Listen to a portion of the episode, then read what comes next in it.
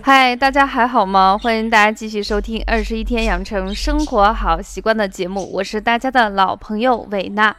每当听到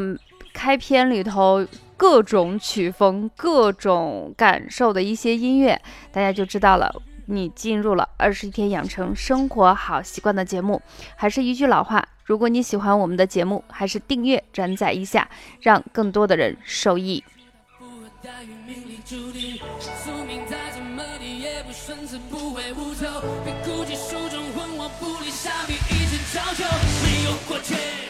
最近呢，我听了这一曲改编的林妹妹，感觉一下子就不一样了，柔中带了很多的刚强。然后呢，就想给大家分享一期话题，是关于林妹妹，林妹妹，你不要怕了的养生之道。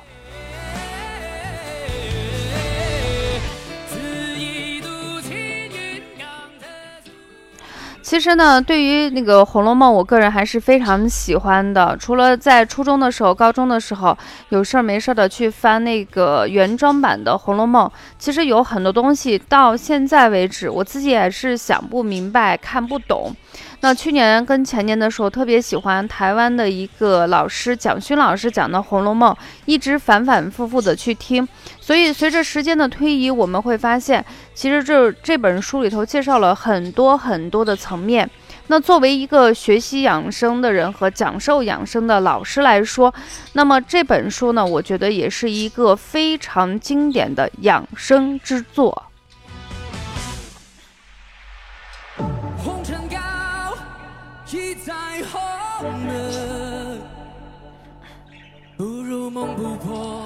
那在这本书里头，其实有非常多的每一个人根据自己身体的体质跟症状的一些养生方法。那既然我们今天的主题是林妹妹，林妹妹不怕了，所以就是关于林黛玉的养生之道。那么在《红楼梦》的第四十五回中，黛玉每一年的春分和秋分季节都一定要犯那个咳嗽的老毛病。那这一年呢，偏偏贾母非常高兴，陪了贾母都玩了几次，体力不支，又咳嗽起来，自己觉得比那一次咳嗽的更重一些，于是闭门不出了，在家休养。那么薛宝钗知道了这件事情的时候呢，就过来探望黛玉。不仅探望黛玉的时候，其实她带了两个比较好的东西，一个就是实实在在的一个滋补肺阴虚的一个啊，非常好的食材燕窝。另外呢，就是给黛玉说了一些提己宽心的话，这个心理安慰剂加上食用的啊燕窝，双管齐下，发现这个滋阴补气效果非常好。所以今天我们就来看看林黛玉的养生之妙。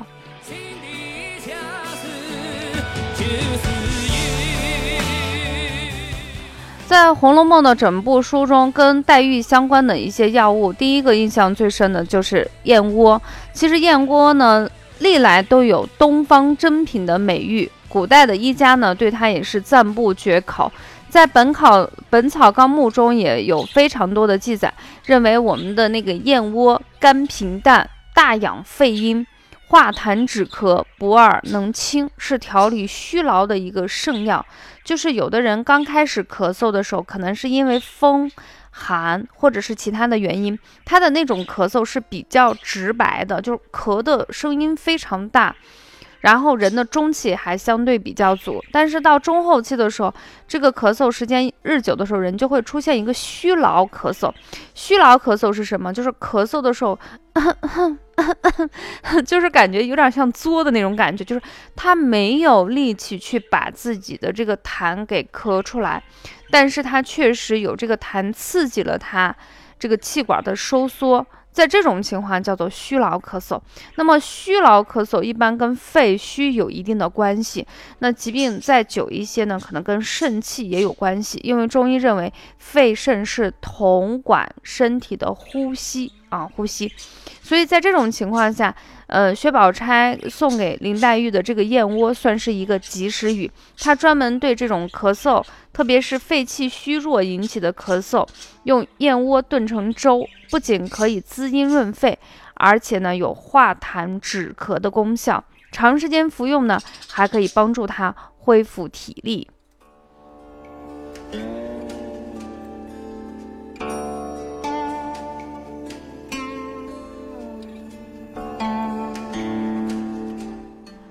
呃，我自己是没有吃过燕窝的，好贵啊，好像真心舍不得去买。嗯，所以我查了一些资料，就是供大家选择。呃，燕窝呢虽然非常好，但是一定要充分的泡发。其实这个原理都一样，就是我们去吃个木耳、吃个银耳等等这些东西，你前期也是要充分的进行泡发。如果你没有充分的泡发的话，就会有一些硬芯啊，就是那个芯儿是硬的，或者是你泡发的过度了，那熬的时候特别容易烂掉，就是弄弄弄的。啊，浓浓的口感也不好，所以泡发银耳的时候一定是尽可能泡透，泡透以后就是当天泡发，当天进行食用。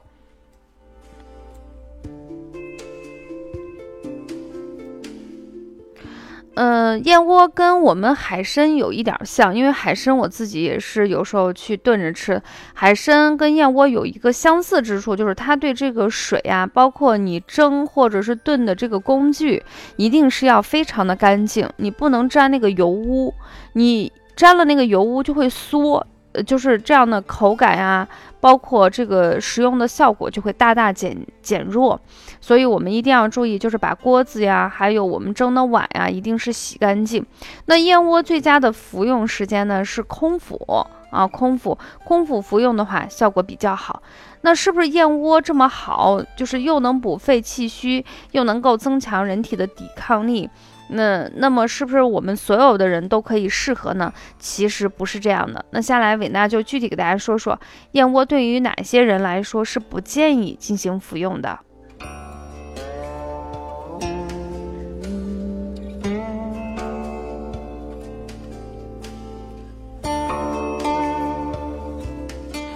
嗯、呃，在生活中服用燕窝的人其实就是两类。第一类呢，就是年老体弱的人，还有一些呢想通过燕窝进行滋补。其实，呃，客观的说，你只是偶尔的去吃上那么一次两次，其实发挥不了很大的作用。很多东西都是一个长期积累的过程。还有一些宝宝呢，天生呢肺气都比较虚，妈妈就喜欢给一些新生儿服用一些燕窝进行滋补，来缓解这个小孩的咳嗽呀、痰多的症状。其实这个种呢，我们是不建议给新生儿服用。用不仅仅是燕窝是这样的，我在讲课的过程中经常会给大家说，对于越小的孩子，你给孩子好好的吃饭，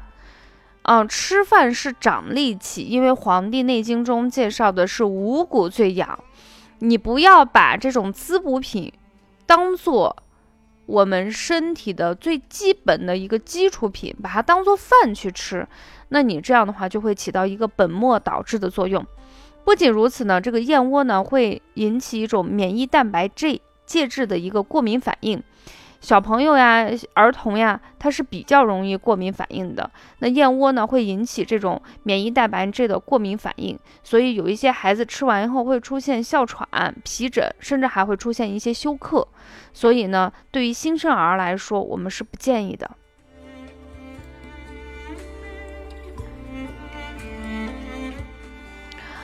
不仅如此哈，我们这个燕窝呢，它还是比较滋腻的嘛，因为它是属于一个进补品，是一个比较滋腻的一个进补品。像有一些男士湿热体质呀、痰湿体质呀，还有一些老年朋友的阴虚火旺，就是那种不仅仅是阴虚，而且还已经有火旺了。舌苔呢，你伸出舌头一看，舌苔特别厚，甚至是发黄，感觉腻哇哇的那种，其实已经不太适合服用我们的燕窝。那么在感冒期间呢，其实也是不适合服用燕窝的，因为这样的话就不利于影响外邪的一个疏散，所以它适用人群其实还是比较挑剔的。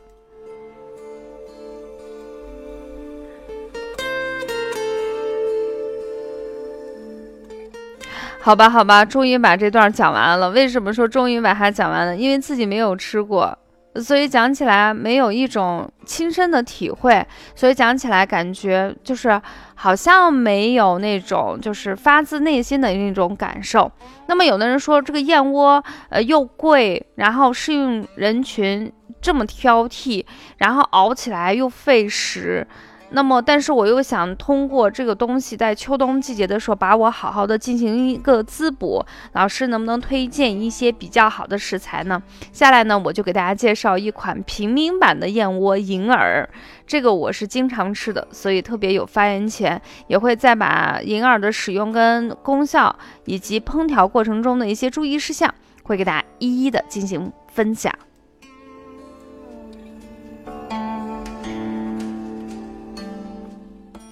我自己吃银耳，以前吃的比较多的是福建古田的银耳啊，我觉得那个银耳真心好，呃，一大朵一大朵的，就是那个买出来的干的呢，就可以达到就是女孩子的手掌那么大，颜色呢是呃略略发黄，然后黄白相间的那种，特别敦实，然后你就把整个泡进去，泡上一个半小时左右的时候。夏天你就可以用凉水泡，到冬天的时候如果家里的温度比较低，你可以用温水去泡一个半小时以后啊，那就跟那盛开的雪莲花一样全部打开，软软糯糯的，再去煲成汤熬成粥喝，非常的软糯香甜。你像我个人吧，我不是特别喜欢吃甜的东西，但是银耳这个口感我还是蛮喜欢的。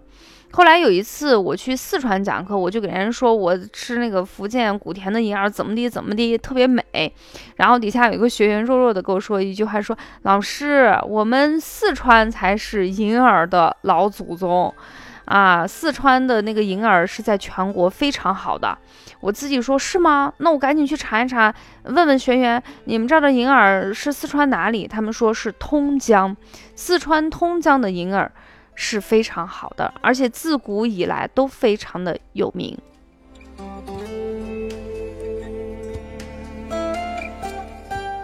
那后来呢，自己也不断的查了一些书籍，发现确实是啊，我们的银耳呢发源地呢是在四川的通江，在清代有一个呃侍女叫做德龄，她著了一本书叫做《玉香缥缈御膳房》，一听就是跟餐饮有关系。他在这里头论述了通江的那个银耳啊，他是这样形容说，银耳那个东西啊，它的市价贵极了，往往一个小就是小匣子的银耳就要花去一二十两银子才能买到。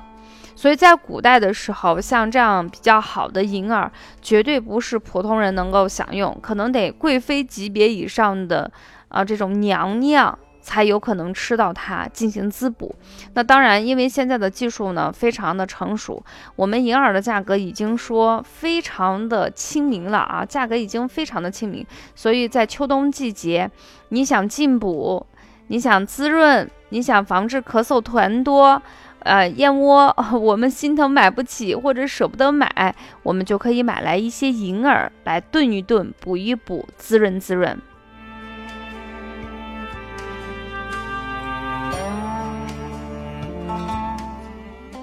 那银耳呢，它具有中医认为它具有一个补肾润肠益气美容嫩肤延年益寿的功效。呃，其实我比较看重的银耳是它的一个帮助提高肝脏解毒的能力。那我们现在的人职场人士嘛，你就是现在的小朋友上小学的，那作业也很多，孩子也有压力，睡觉可能也会晚，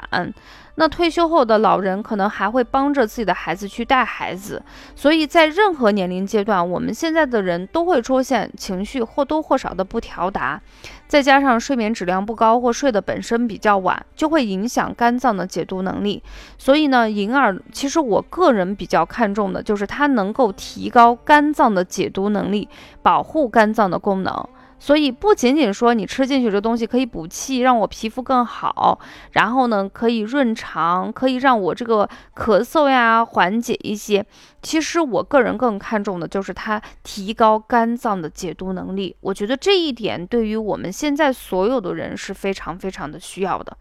那除了这些呢，其实银耳有非常好的抗肿瘤的免疫能力，也就是说有一些人可能得了一些不管是良性的还是恶性的肿瘤，在康复时期的时候，其实你的体力还是需要的。那银耳呢，它可以增强肿瘤患者的对一些化疗放疗的一个耐受力，让我们的身体的抵抗力会增强。所以这两点我是特别想推荐给大家，一个是针对一些体质特殊人群的一些增强抵抗力的作用，一种呢是对于绝大部分人长期情绪受到一些困惑、失眠、肝脏的解毒能力不好，我们可以通过银耳来改善这些功能。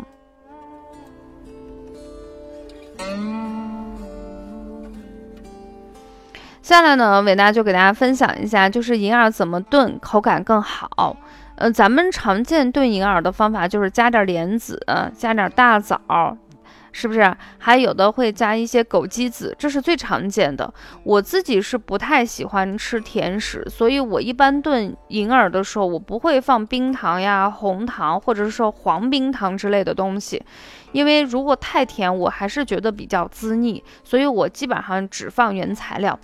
那我自己觉得，就是除了放这些红枣、枸杞子、莲子以外，今天给大家推荐一个，就是桃胶。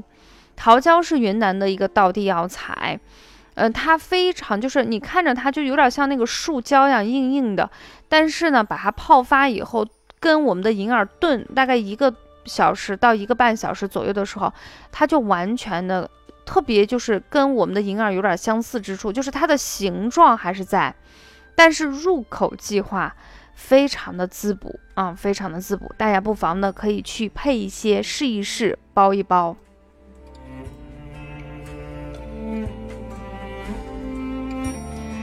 好了，伴随着这个悠悠的音乐，今天我们给大家分享的主题林妹妹，林妹妹不怕啦，就暂告一段落。欢迎大家下次继续留守二十一天养成生活好习惯的节目，我们下期节目不见不散。